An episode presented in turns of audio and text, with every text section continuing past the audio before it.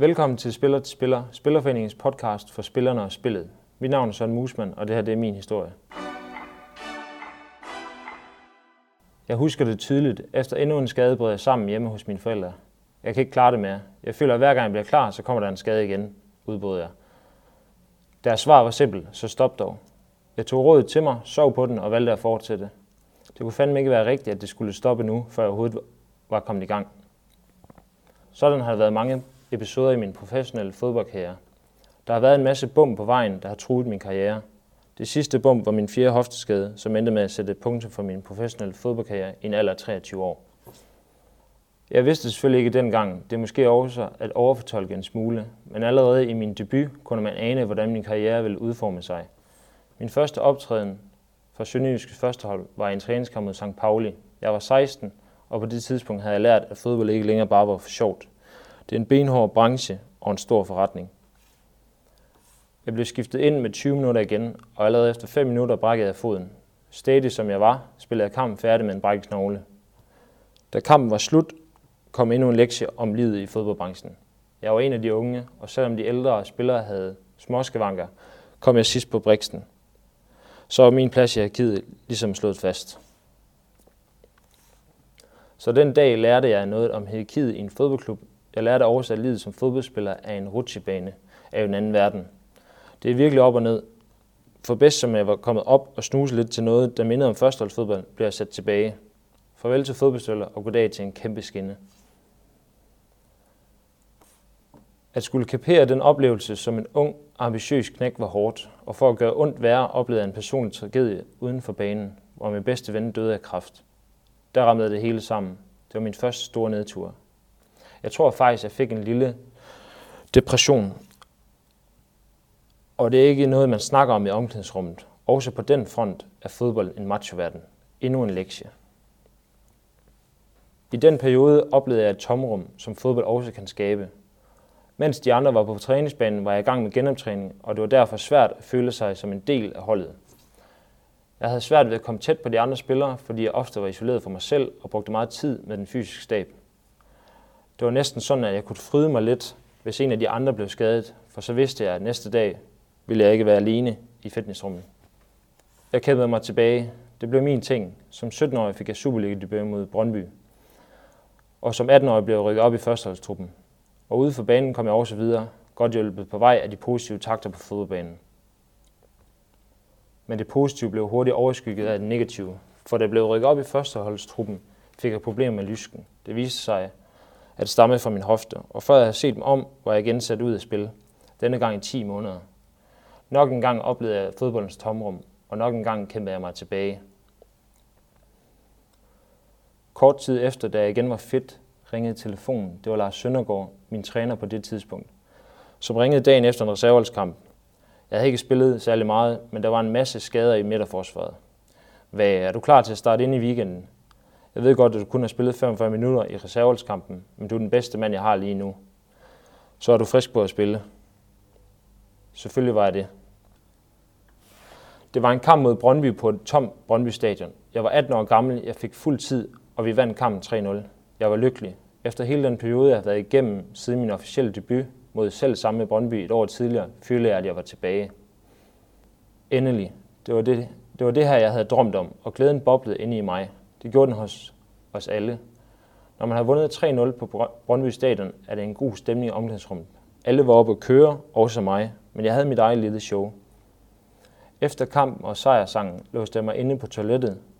Der var, en, der var så mange ting, der kom op i mig i det øjeblik. En masse følelser fra det hårde arbejde i min genoptræningsperiode.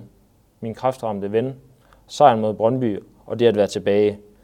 Døren til toilettet blev låst, og så piblede det ud med glædestår. Men hvad kommer der efter en optur? Jep, en skade. Den her gang i det andet hofteled.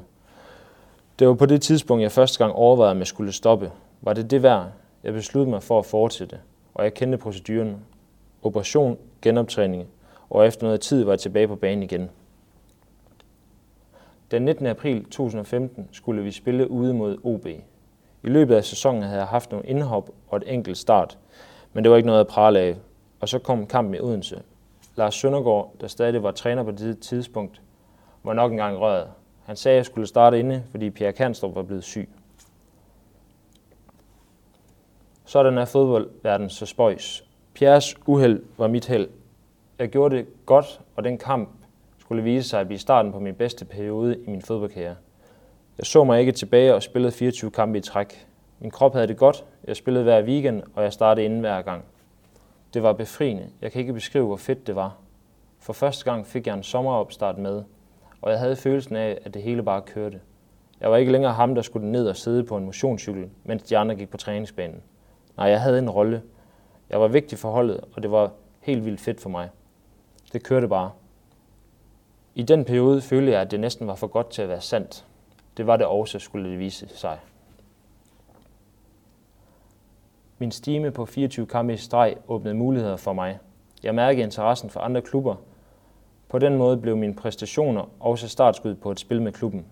De ville rigtig gerne forlænge, men jeg havde andre tanker. Jeg kunne godt tænke mig at prøve noget andet. Jeg havde været 7-8 år i Sønderjyske, og jeg var blevet lidt for tryg. Jeg havde udløb i sommeren 16, og lige efter vinterpausen valgte jeg at takke nej til en forlængelse. Det var en stor beslutning, men jeg følte, at det var nødvendigt. Jeg havde glædet mig til at vise mig frem, men Jakob Mikkelsen, der havde overtaget efter Lars Søndergaard, valgte at se andre veje. Og så skete det værst tænkelige.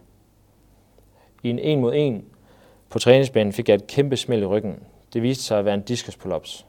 Der stod jeg så, 22 år gammel, havde lige takket nej til en forlængelse, skulle finde en ny klub, og så havde jeg lige fået en diskusprolaps.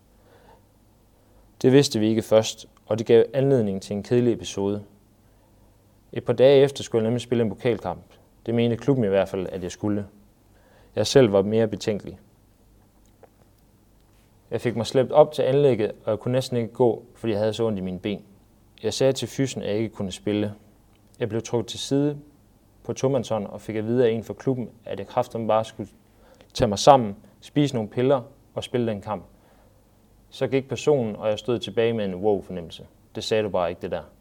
Senere fik jeg en undskyldning, fordi han godt kunne se, at det var værre end som så.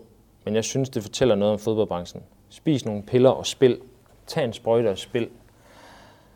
Det er en meget kortsigtet tankegang. En tankegang, som vi spillere selv har en del af ansvaret for. Fordi vi også vil spille.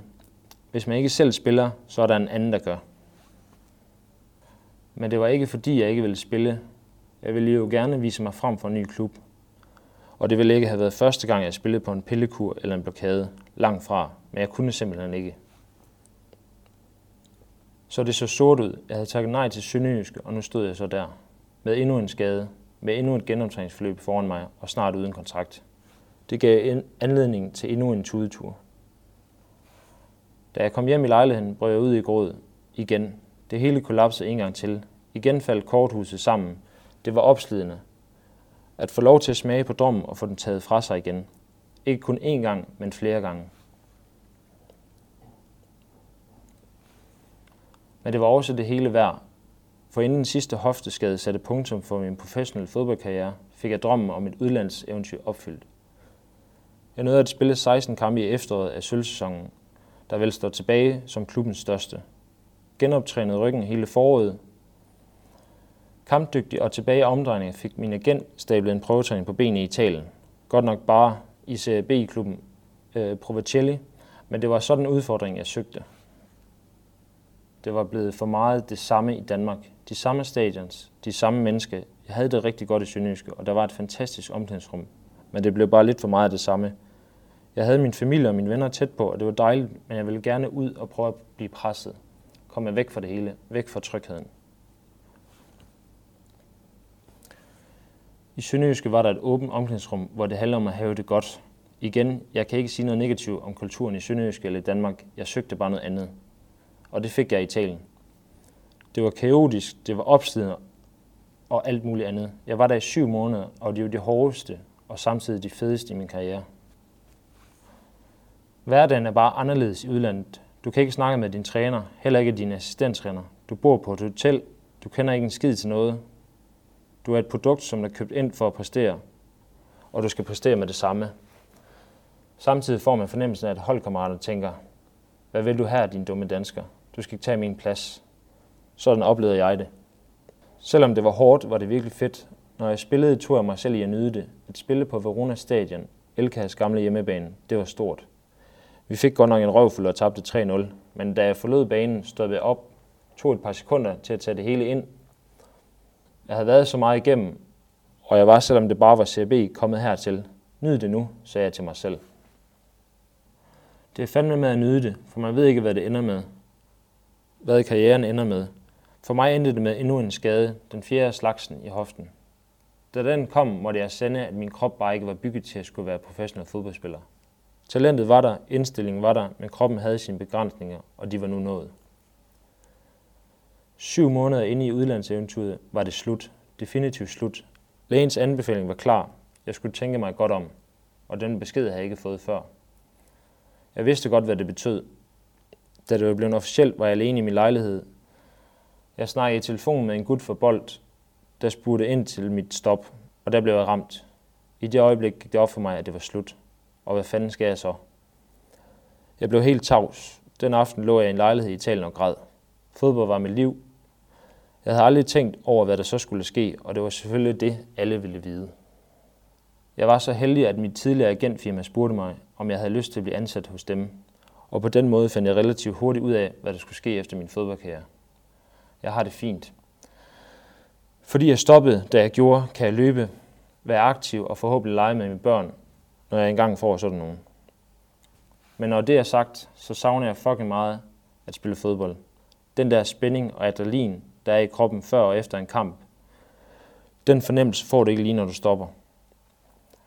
Og så savner jeg omklædningsrummet. Den der sjove jargon, kammeratskabet og den der følelse, der er i et omklædningsrum, når man lige har vundet.